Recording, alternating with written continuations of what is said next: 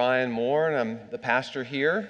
And before, before we jump into our text this morning, um, thought about when to say this, and, and, and, and, and part of the reason why I wanted to share this with you all. I've had several conversations over the past week about um, what we're doing as a session. Some of that's more, what are you doing uh, with, our, you know, with our session? And, um, and I've, I've realized there's a lot of things happening behind the curtain, so to speak, that I think is important to share with you all because uh, you're also involved in this. And, and, and, and what, that, what I'm talking about is, is what we've been doing since I, really since I got here, but the fall especially, and, and, and then the spring. What we'll continue to do is, is begin to, in many ways, refresh and um, roll out, in some ways, our new shepherding practices uh, as a session. And uh, coming out of COVID, if you're any organization or church for, for sure, there's a lot of work that has to get done in finding out who's, who's returning, who's here. Those are a lot, there's a lot of phone calls that need to take place. Um, we rotate as a session, and so session members roll off to go on sabbatical, new ones come on, and they're handed new lists that they need to get in touch with. And, and so there's been a lot of work finding out who is uh, on the list of, of our elders, and, and then what do we do? What do we want to do as a church? Um, what are the practices we've had uh, in the past, and where do, we, where do we want to go moving forward? And I will always say this, and I don't think this is anything new from Wallace we want to be a shepherding church. And what that means is if you join Wallace, you're going to be assigned an oversight elder. And that doesn't mean you guys always have to take Wendy walks together or become best friends. But what it means is this is how we assign care to you, should you want to receive it. That as we make vows to the church, right, that, that, that if I, you know, in my sin were to run in the other direction away from God's grace, I'm, I'm saying to the, the officers in the church, come and get me, right? That's oversight care. That's one of the ways it works. But there's also other ways that it works, which is just, hey, how can I pray for you? How can I pray for your family? Um, are you guys okay? Are you okay? That there are these touch points. And how we do that is, is a more complicated thing than you might imagine.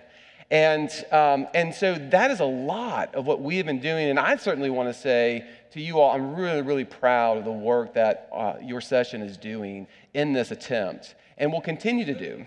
And at this point, what this might mean for you guys is you might have received a call from an oversight elder. Now, if you haven't, um, let us know, right? We're not perfect. Um, but this call could have even surprised you. Why is an elder from Wallace calling me? And that's fair as well. And so I think part of announcing this, what we've been doing, what we'll continue to do, is we're trying to lay footing for getting in contact with the people at Wallace.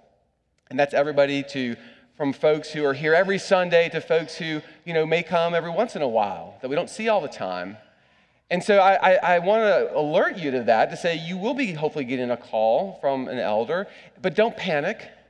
Um, this person's just wanting to touch base with you and find out how you're doing. And, um, you know, if you haven't been attending, is there a reason for that that we could pray about or, or help you work through? Or maybe just know that, hey, I'm moving on to other things. Uh, maybe my family's moving. That's all that that is. That's the least of what it is. But I also say this to the congregation it, it, this will become, as we get better at doing this, the place where we also expect that you give our concerns, your concerns, to those shepherds. In other words, uh, five or six years down the road, if something were to blow up in your house or, or in your own life and nothing was said about it, we want these phone calls, these appointments that are being made to be the place where we as a congregation say, hey, things aren't okay. And I realize that that requires a lot of trust. And we are in the process of hopefully building that trust, continuing to build that trust as your officers in the church. But this is how we desire, desire to work together.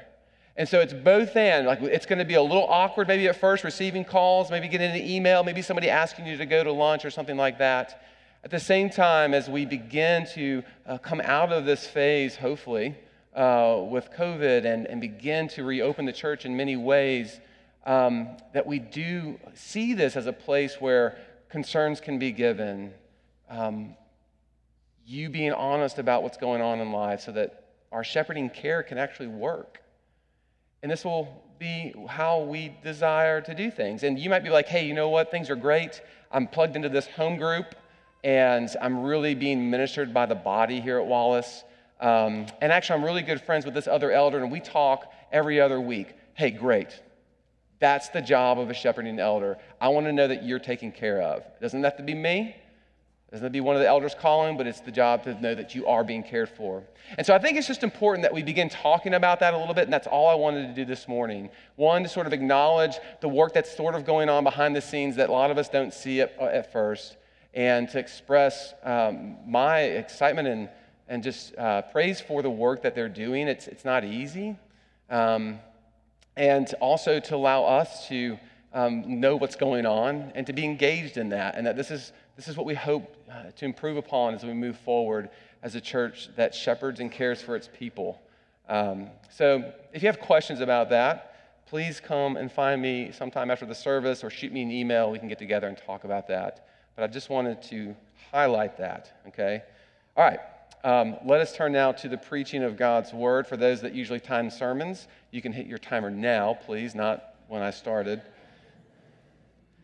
Uh, we're going to be reading from Acts chapter 2, and I'm just going to read down to verse 12 here. Uh, in some ways, we'll be taking a lot of what Peter in his sermon reflects um, after this, uh, this, this verse. But again, this is Pentecost Sunday, so we're going to try to focus on Pentecost and what that means. And you can't talk about Pentecost without talking about the Holy Spirit. And the Holy Spirit is another topic at some point to talk about. But we will uh, do our best to, to address some of the things that we believe about the Holy Spirit. But again, this is the focus for this Sunday. So, uh, with that, let's give our attention to the reading of God's Word found in the book of Acts this morning, chapter 2, verses 1 to 12. When the day of Pentecost arrived, let me stop there for a second. What you, what, what, I wanted to say this. Right before this, um, this, is the, this is part two of Luke's gospel. Right before this, Jesus has appeared for the last time to his disciples, and he has what? He has ascended to the throne. And this event is what happens following that ascension, and that'll be important. But that's where we are. Jesus has died, he's resurrected, he's shown himself, he's met one last time with the disciples, and he has ascended now to the right hand of the Father where he reigns over all things. And now he is giving, pouring out his spirit upon the nations. Verse 1. When the day of Pentecost arrived, they were all together in one place, talking about the disciples. And suddenly there came from heaven a sound like a mighty rushing wind, and it filled the entire house where they were sitting, and divided tongues as a fire appeared to them and rested on one of them, on each one of them. And they were all filled with the Holy Spirit and began to speak in other tongues as the Spirit gave them utterance. Now, there were dwelling in Jerusalem Jews, devout men from every nation under heaven. And at this sound, the multitude came together and they were bewildered because each one was hearing them speak in his own language. And they were amazed and astonished, saying, Are not all these who are speaking Galileans? And how is it that we hear each of us in his own native language? Parthians and Medes and Elamites and residents of Mesopotamia, Judea and Cappadocia, Pontus and Asia, Phrygia and Pamphylia, Egypt and the parts of Libya belonging to Cyrene, and visitors from Rome, both Jews and proselytes, Cretans and Arabians. We hear them telling in our own tongues the mighty works of God. And all were amazed and perplexed, saying to one another, What does this mean? Let me pray now and ask God to teach us His word. Heavenly Father, we pray now that you would do a miracle, and by miracle, that you would soften hardened hearts, that you would open our eyes and our ears, that we may see and hear things otherwise we could not. And would you do this for your glory alone, we pray. Amen.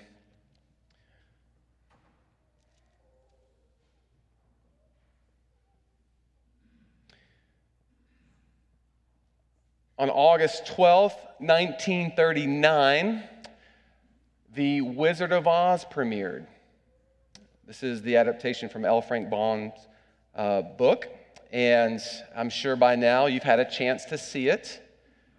So, spoiler alert um, but if you do any research or study on the impact that this movie had within the, um, the, the, world of movies, you know that um, it really ushered in, in so many ways, a new age in movie theater production. And, and, and what was that? It was the introduction to color. And how they did that too was even amazing. It didn't start out in color, if you've seen the movie, right? It comes in as Dorothy, um, you know, her house gets spun up in a tornado, it lands, and she doesn't know where she is. And she opens the door, and boom, she comes into this whole new world, and it's in color, Technicolor, right? We yawn at it today with our HD, but um, this, is, this is what happened. And, and, and, and it's interesting, people have done a lot of research on people's responses to this, um, what they thought when they saw it. And here's one critic, one critic writes this that people were stunned and amazed, and above all, enchanted. For some moviegoers, it was the first time they'd seen anything in color. And the way it was introduced was really original and unexpected at the time. No one who was introduced to the color that way ever forgot that moment. It was a new way to see and experience the movies. A new age had arrived. Well, this Sunday, as I've said, is Pentecost Sunday, and that literally means 50th day, right? It's the 50th day after the Jewish Passover, or what we celebrate as Easter. So, 50 days ago, we celebrated Easter. And in many ways, though, Pentecost, the time known as this event when God poured out his Spirit on the nations, it comes to us in Scripture as color came to the movies in The Wizard of Oz that day. That is, it marks for us a new age, a new age in the unfolding plan of God's redeeming purposes. And it ushers in a new way of seeing and experiencing God Himself as well. J.I. Packer notes it this way. He says, The significance of Pentecost morning was twofold. It marked the opening of the final era of the world history, of world history before Christ's return. And as compared with the Old Testament era, it marked a tremendous enhancing of the Spirit's ministry and of the experience of being alive to God. This is, this is Pentecost. And so, because of, because of this, because Pentecost tells us uh, a new age in God's unfolding redemption, his plan for redemption, uh, that it has actually begun, this new age, we then, as believers, can have confidence to know that God is, Jesus is truly enough right?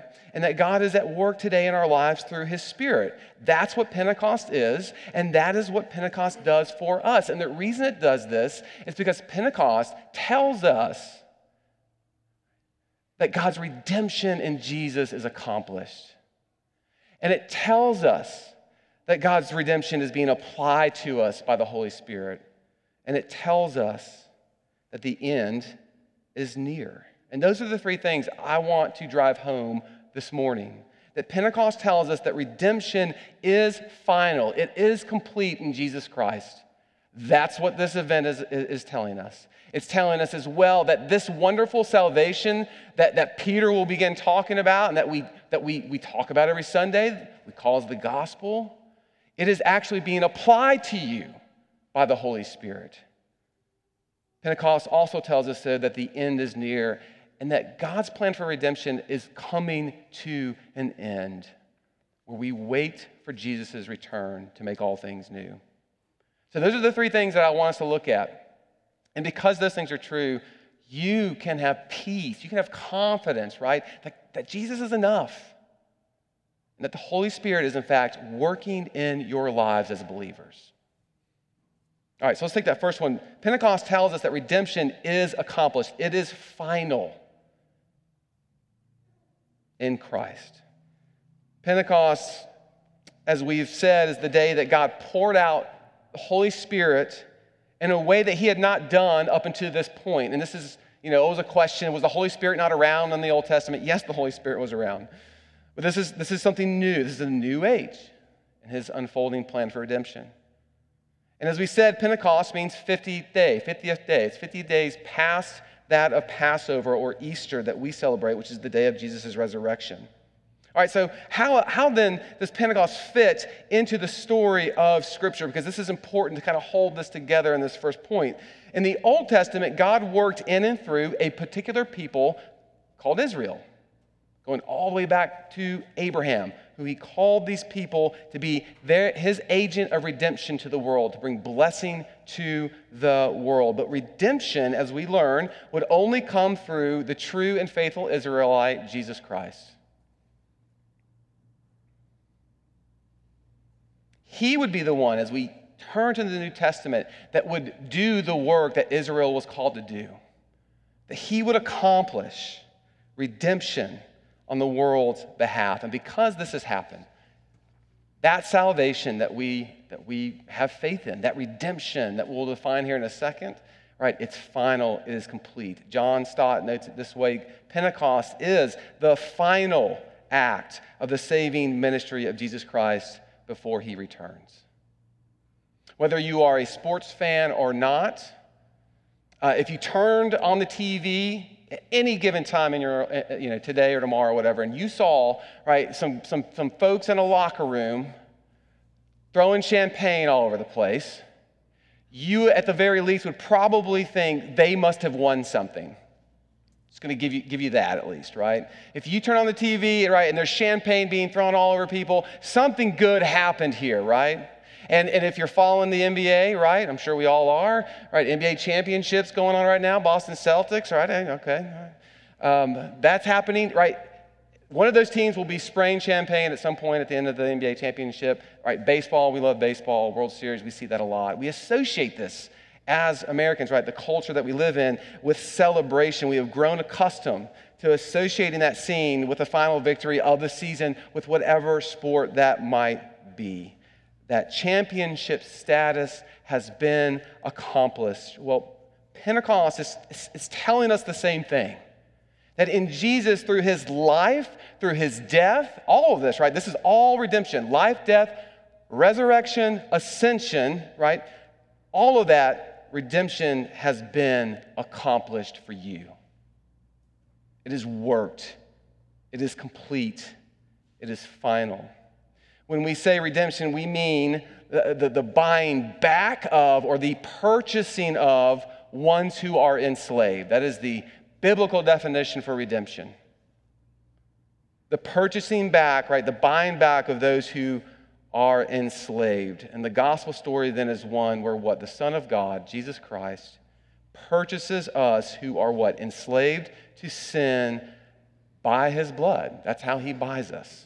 That's what I mean when I say redemption. And this redemption is all tied together in the life and death and resurrection and ascension of Jesus. And Pentecost, this pouring out of the Spirit is that final act, if you will. So when we throw that term around, we have to include all of those things because Scripture does. Peter will, will make reference to this uh, if you just look briefly at verses 30 to 33 in this wonderful sermon that, that needs its own, uh, probably two or three sermons actually.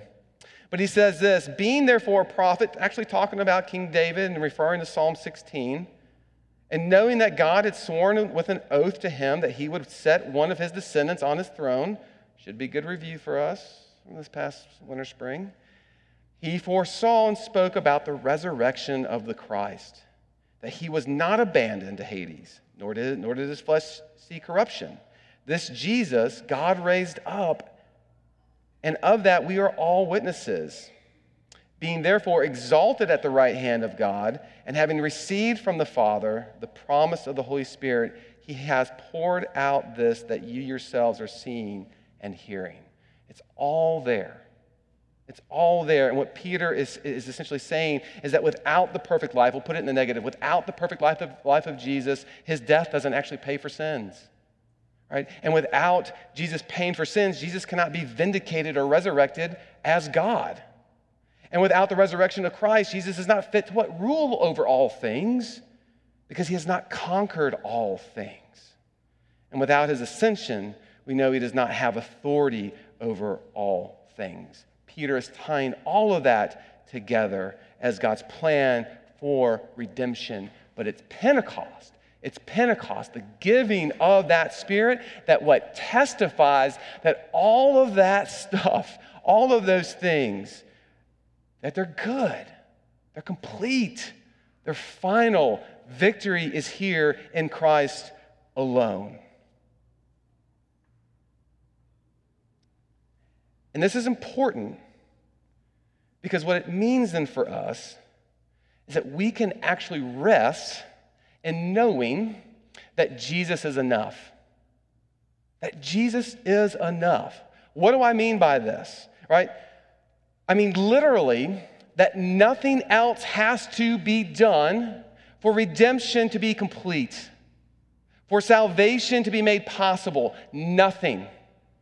Nothing. And this is important because it shapes everything of who you are as a Christian.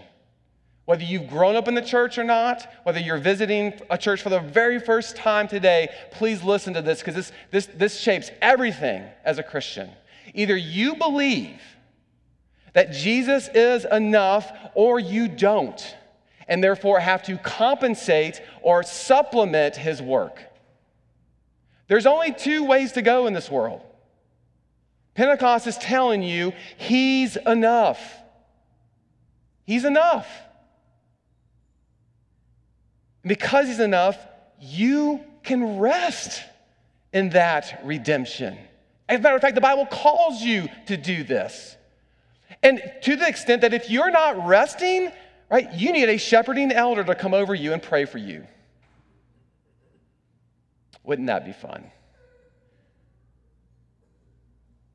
If, if Jesus isn't enough, though, please listen to this because this, in some senses, is always true in, in certain ways in our lives, right? You're, you work, you push yourself to try to supplement his work to make it enough.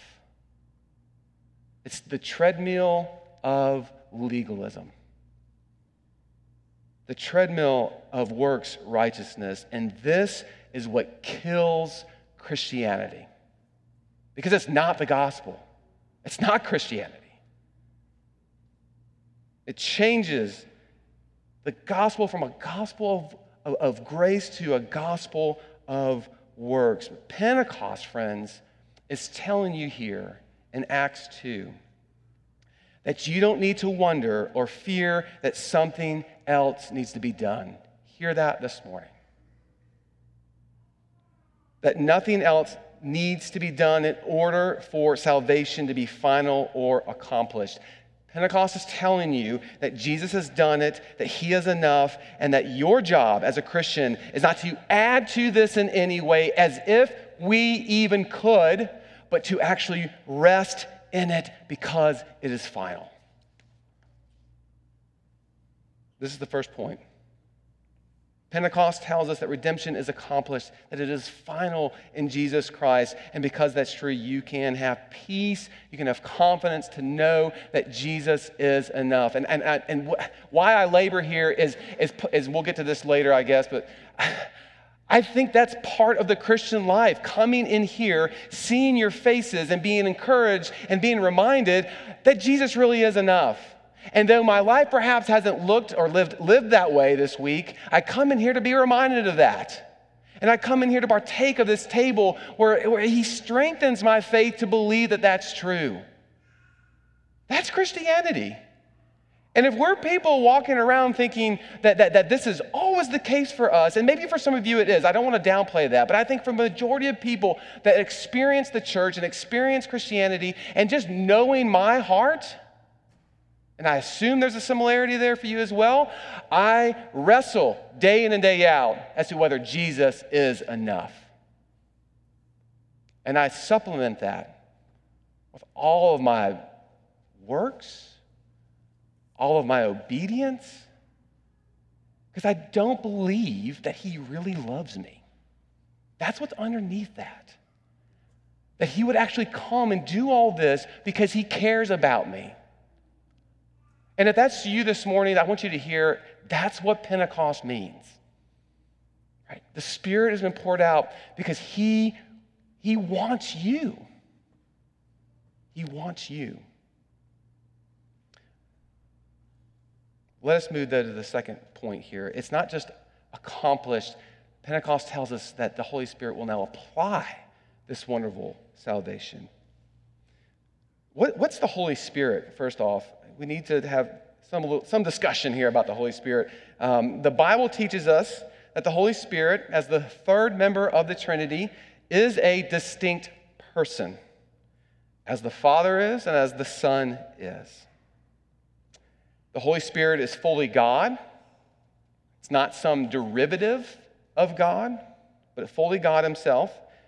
We read that the Bible refers to the Holy Spirit as counselor, that the Holy Spirit speaks, teaches, witnesses, searches, determines, intercedes, and can be grieved. And to come back to J.I. Packer again, only of a personal being can such things be said. Now, this is not all the Holy Spirit is and does. This is just setting the table here a little bit. So, having said this, the role of the Holy Spirit is then to apply the salvation that the Son has accomplished. But how does the Holy Spirit do this? Well, in short, by coming to rest upon you. To live in you is another way to put it. As God's new temple, uniting himself to Christ's work. This is what we mean by salvation. This is, this is again, for the Wizard of Oz phrase here, pulling back the curtain and seeing how it works. Chapter 2 begins the disciples, now apostles, as we move into Acts, were all together in one place and suddenly the text says they experience what we might call a sensory overload or explosion. They hear and they see and feel the presence of God as the Holy Spirit is poured out over them in this room. Verse 2 says, Suddenly there came from heaven a sound like a mighty rushing wind, and it filled the entire house where they were sitting. Verse 3 And divided tongues as a fire appeared to them and rested on each one of them. When we read this, right, the sound of wind, the appearance of fire, right, those images are often how God's presence in the Old Testament was seen and heard. Fire being perhaps the most familiar to us. We think about Moses uh, encountering God in a burning bush that is on fire but not being consumed. We think about Egypt being rescued from uh, Egypt and being led at night by what? A pillar of fire. But here, something different is happening. What is, what is this fire doing? What does Luke describe this fire doing? It is what resting, as the text says, on those there, on believers. And this resting actually signifies two things that are changing in this new age of redemption. And the first is God is fulfilling a promise to put his spirit in you. This is a promise he made back in Exodus 36. But he's also promising to write his law on your heart. This was another promise that Jeremiah made back in chapter 31 of Jeremiah. As we said earlier, Pentecost is the 50th day after Passover, and this was marked by a festival, a, a feast of weeks, or a feast of harvests. Right? Jesus has told his disciples to remain in Jerusalem, and why? Because everybody's coming to Jerusalem for this festival. He knows what's going on. But guess what else happened, right? 50 days after Passover in the Old Testament, and if you get it right, you get a star today the giving of the law of Moses and Israel on Mount Sinai in the book of Exodus. What does this mean then? In short, as the new age of God's plan unfolding, right, a new harvest and a new way for the law of God to come to his people is now at play. What marked the day of, of giving, uh, the giving of the law to Moses, will now double as the day that the law was what? Written on their hearts by the Holy Spirit. Promise one. And just as Jerusalem is preparing to celebrate the harvest here, right? Pentecost will mark what? A new harvest. We'll see 3,000 this day, the text will record. But it will be many more than that later of men and women, what? Coming to faith. And Peter marks this as he, as he reads in verse 38. I'll probably back up the page to verse 37. And now, when they heard this, they were cut to the heart, referring to the gospel and what they had done to Jesus, and said to Peter and the rest of the apostles, Brothers, what shall we do? And Peter said to them, Repent and be baptized, every one of you, in the name of Jesus Christ for the forgiveness of your sins, and you will what? receive the gift of the Holy Spirit. You will receive. This is what that rested in verse 3 signifies. It is the Spirit coming to live in you.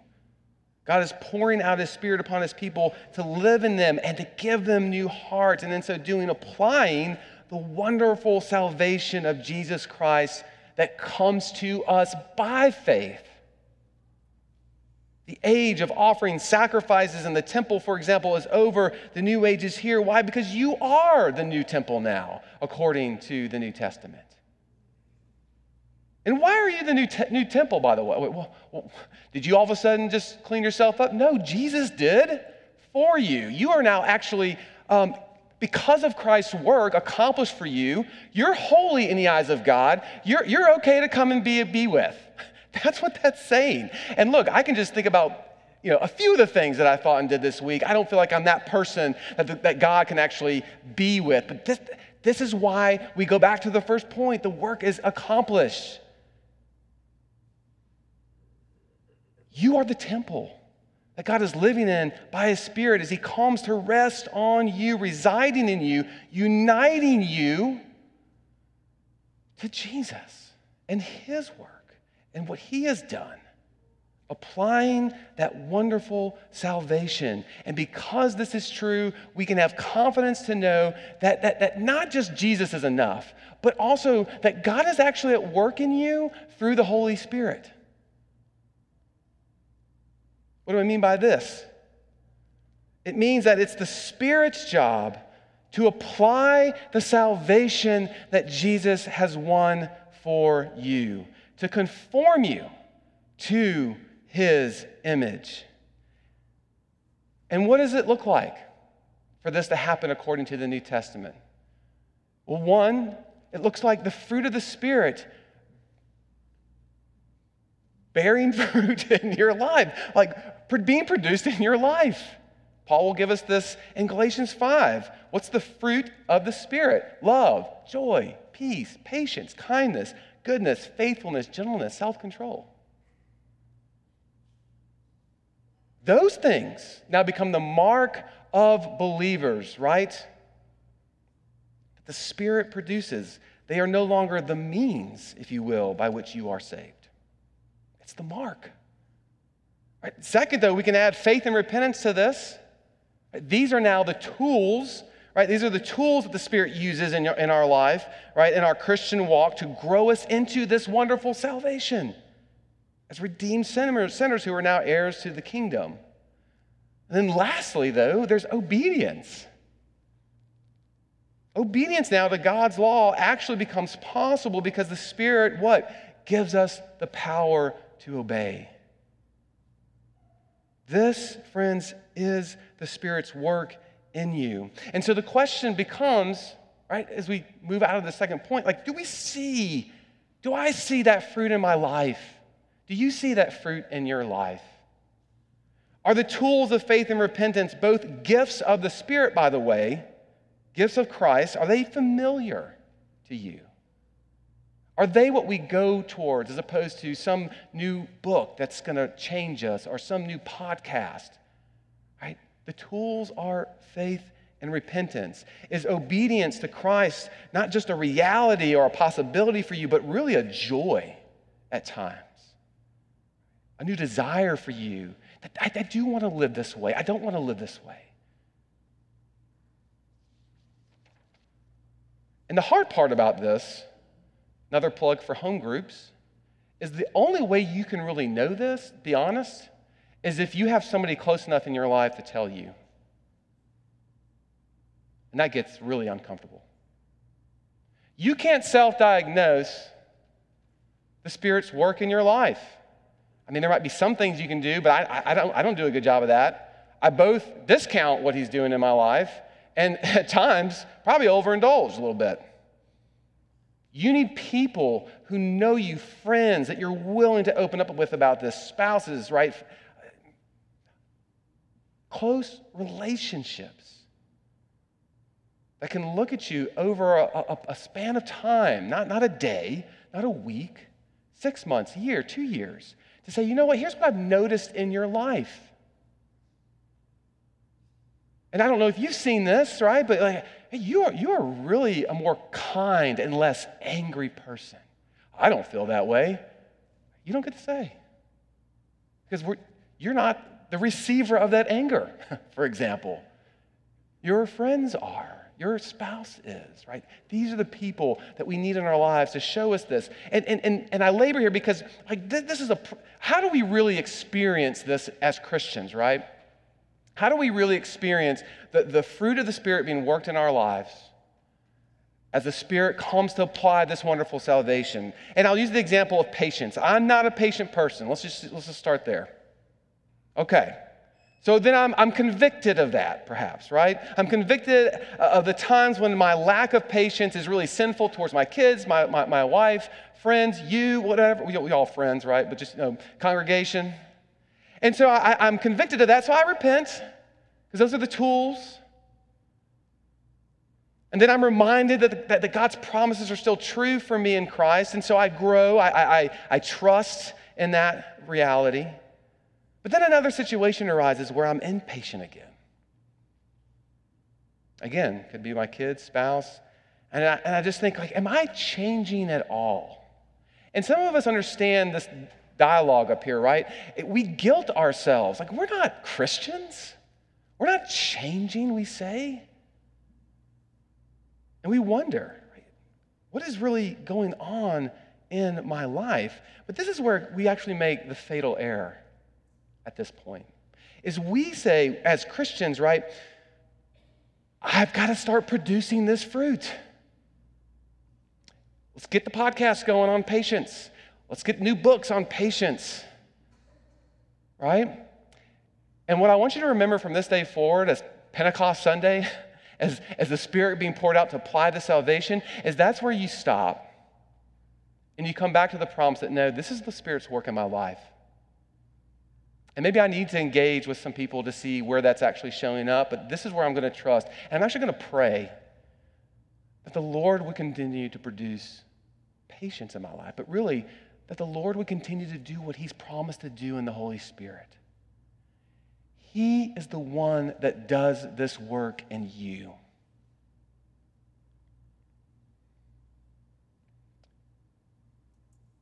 And because that's true, you can rest in that. You can know that the Spirit is always at work because He has come to rest in you, to live in you. And I think it's a wonderful thing when the church really gets involved in this in each other's lives. As a matter of fact, I think that's one of the purposes of the church. That we could be a place where we are reminding each other hey, the Spirit is at work in your life. Let me pray with you because I know you're discouraged because you're not seeing it in this area. You're, you're, you're, frustrated or guilted as a parent because you are not the parent you want to be. You're not the friend that you want to be. Let me pray for you. If we're not doing that, where are you getting that? Who else is doing this? To actually pray about the, or remind each other of the promise of Pentecost that the Spirit has been poured out to apply the wonderful salvation of Jesus Christ. Is that happening at work for you? No. And I'm, not intending to be angry about that. I'm just saying this is what the church is for. This is God's intention in this new age of redemption as it unfolds.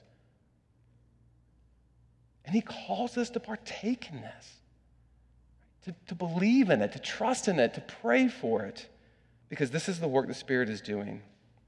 All right. Third point. Way too much ad lib here. I'm sorry. There's a lot to talk about. Spirit is alive today. Uh, third point, no pun intended. Um, Spirit tells us, or Pentecost tells us that the end is near. Uh, And what I mean by that is God's return, Jesus' return is near. I'll go briefly here. At Pentecost, we see God is activating his plan to bring salvation to the nations. And we think about Pentecost, we think about the Holy Spirit, and we, we probably hopefully think about the nations. That this is a pinnacle moment where God's new age of redemption is unfolding to not just be confined to Israel, but to go to the nations to gather them. And what I want us to see that that indicates is that the time is near. The time is near. The age of God's redemption is coming to a close, according to Scripture. We look at verse 5 Now there were dwelling in Jerusalem Jews, devout men from every nation under heaven. And at the sound, the multitude came together, and they were bewildered because each one was hearing them speak in his own language. And they were amazed and astonished, saying, Are not all these who are speaking Galileans? And how is it that we hear each of us in our own native language? What's happening here? Briefly, as all these are gathered?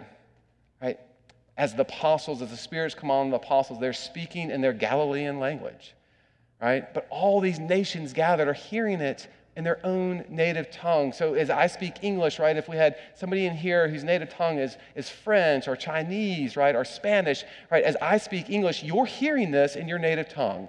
This is what's going on. Right, it's often used as, as the, the illustration, if you think about the United Nations, when they come and they gather in New York, right, they all have on their headsets. And whoever's speaking speaks in their native tongue. But what do you hear? They hear their native tongue It's not too far away from what is being described here in the text. And what it, what, what's the point of this? Verse 11. What are they hearing? The mighty works of God. And all were amazed and perplexed, saying to one another, What does this mean? It means, friends, that a new age has come in God's unfolding plan of redemption. Not just that redemption would come through the Son of God, not just that the Holy Spirit would be poured out on all believers, thus sealing them in Christ, but also that the great mystery of God's will, as Paul put it in Ephesians 3, is being revealed that salvation is coming to the nations.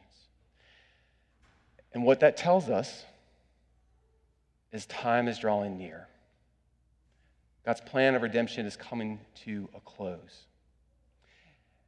And this is why on the heels of this account, and as we move into the New Testament, and as Peter speaks here, what is it that he calls those listening to do? To repent and be baptized. And I have always heard this in the, in the context of hell, right? Let's guilt some people into the kingdom. You don't want to go to hell, do you? I don't. Repent. Be baptized. And friends, hell is real. I'm not downplaying that, but I don't think that's what Peter's actually doing here. Peter's appealing to the wonderful redemption offered to you in Christ. That's what we are to repent of and be baptized into. Repent of the ways that we have what? Wanted to be king ourselves, but not given homage to the true king, Jesus Christ, but be baptized into the wonderful redemption that Jesus has accomplished for you. Be baptized, right, into the wonderful redemption that the Holy Spirit being poured out is now applying in your life. Right? Be baptized into the reality of living in a world where you can be told and believe over and over that Jesus is enough. Because outside these walls, everybody's looking for that. What is going to be enough? And they're not going to find it at the end of every bottle, right? Pornography, like all the things that our hearts go to they think this is what's going to do it. Fill in the blank. You have it. Be baptized into that wonderful redemption that He is enough and that He promises to do this work in you by His Holy Spirit. That though you might not see the change in your life, right, or in your parents' life, or in your siblings' life, He is working. He's not left you. These are his promises on your behalf. This is what Peter is calling those there to do. And I would extend that same invitation to you this morning as well. And if you're new here and you don't know what that means, let's talk about that. Right? If you've been around the church, I've been baptized, I know what this is all about. Great. Be reminded of what it is you're actually being baptized into. Not from something, so to speak, although that's a part of it. Yeah, you're, you're escaping uh, an eternity uh, that is unimaginable And its pain and affliction and, and just loss. But you're being baptized into the finished work of Christ on your behalf.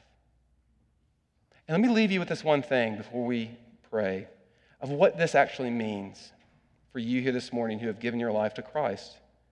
Because Pentecost means this as well that God would fulfill his promise in giving the Son an inheritance. An inheritance.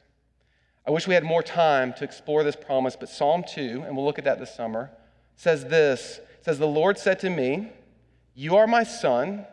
Today I have begotten you. Ask of me, and I will make the nations your inheritance and the ends of the earth your possession. When we read Psalm 2, right, it, it paints the picture of, of a battle scene that has been won by the king. And as the king's reward, right, he has promised to be given the nations by the Father as an inheritance. And in these days, when we listen to this language, right, in these days, what that meant typically was that the defeated people, those who lost in battle, they would become the slaves of those who won.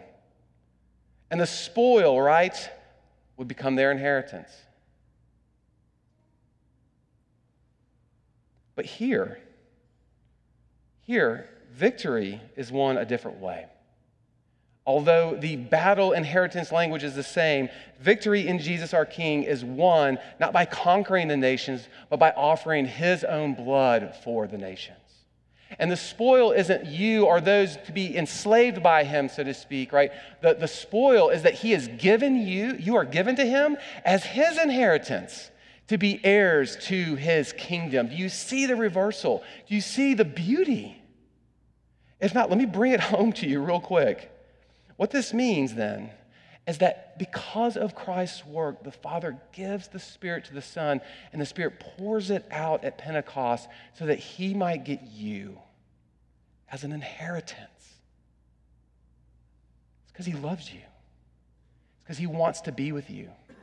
And however you might fight that battle up here, this is what's objective. And you know how it's true? Pentecost. Pentecost the giving of God's Spirit to his people to tell you that a new age of his unfolding redemption is upon us. Friends, may we see Jesus. May this lead us to always see Jesus in a new way and to experience, right, him in a new way until he returns. Let me pray for us. Heavenly Father, Perhaps for many of us, we have seen your work in a new light. And I pray, Lord, that the seeds of, of faith in this room would, would grow to return a crop tenfold, so to speak. Would you do that by the work of your Holy Spirit that you promised to give us? That it would change us, it would change the way we see Jesus, it would change the way we experience him until he returns. And would you do this for your glory, we pray. Amen.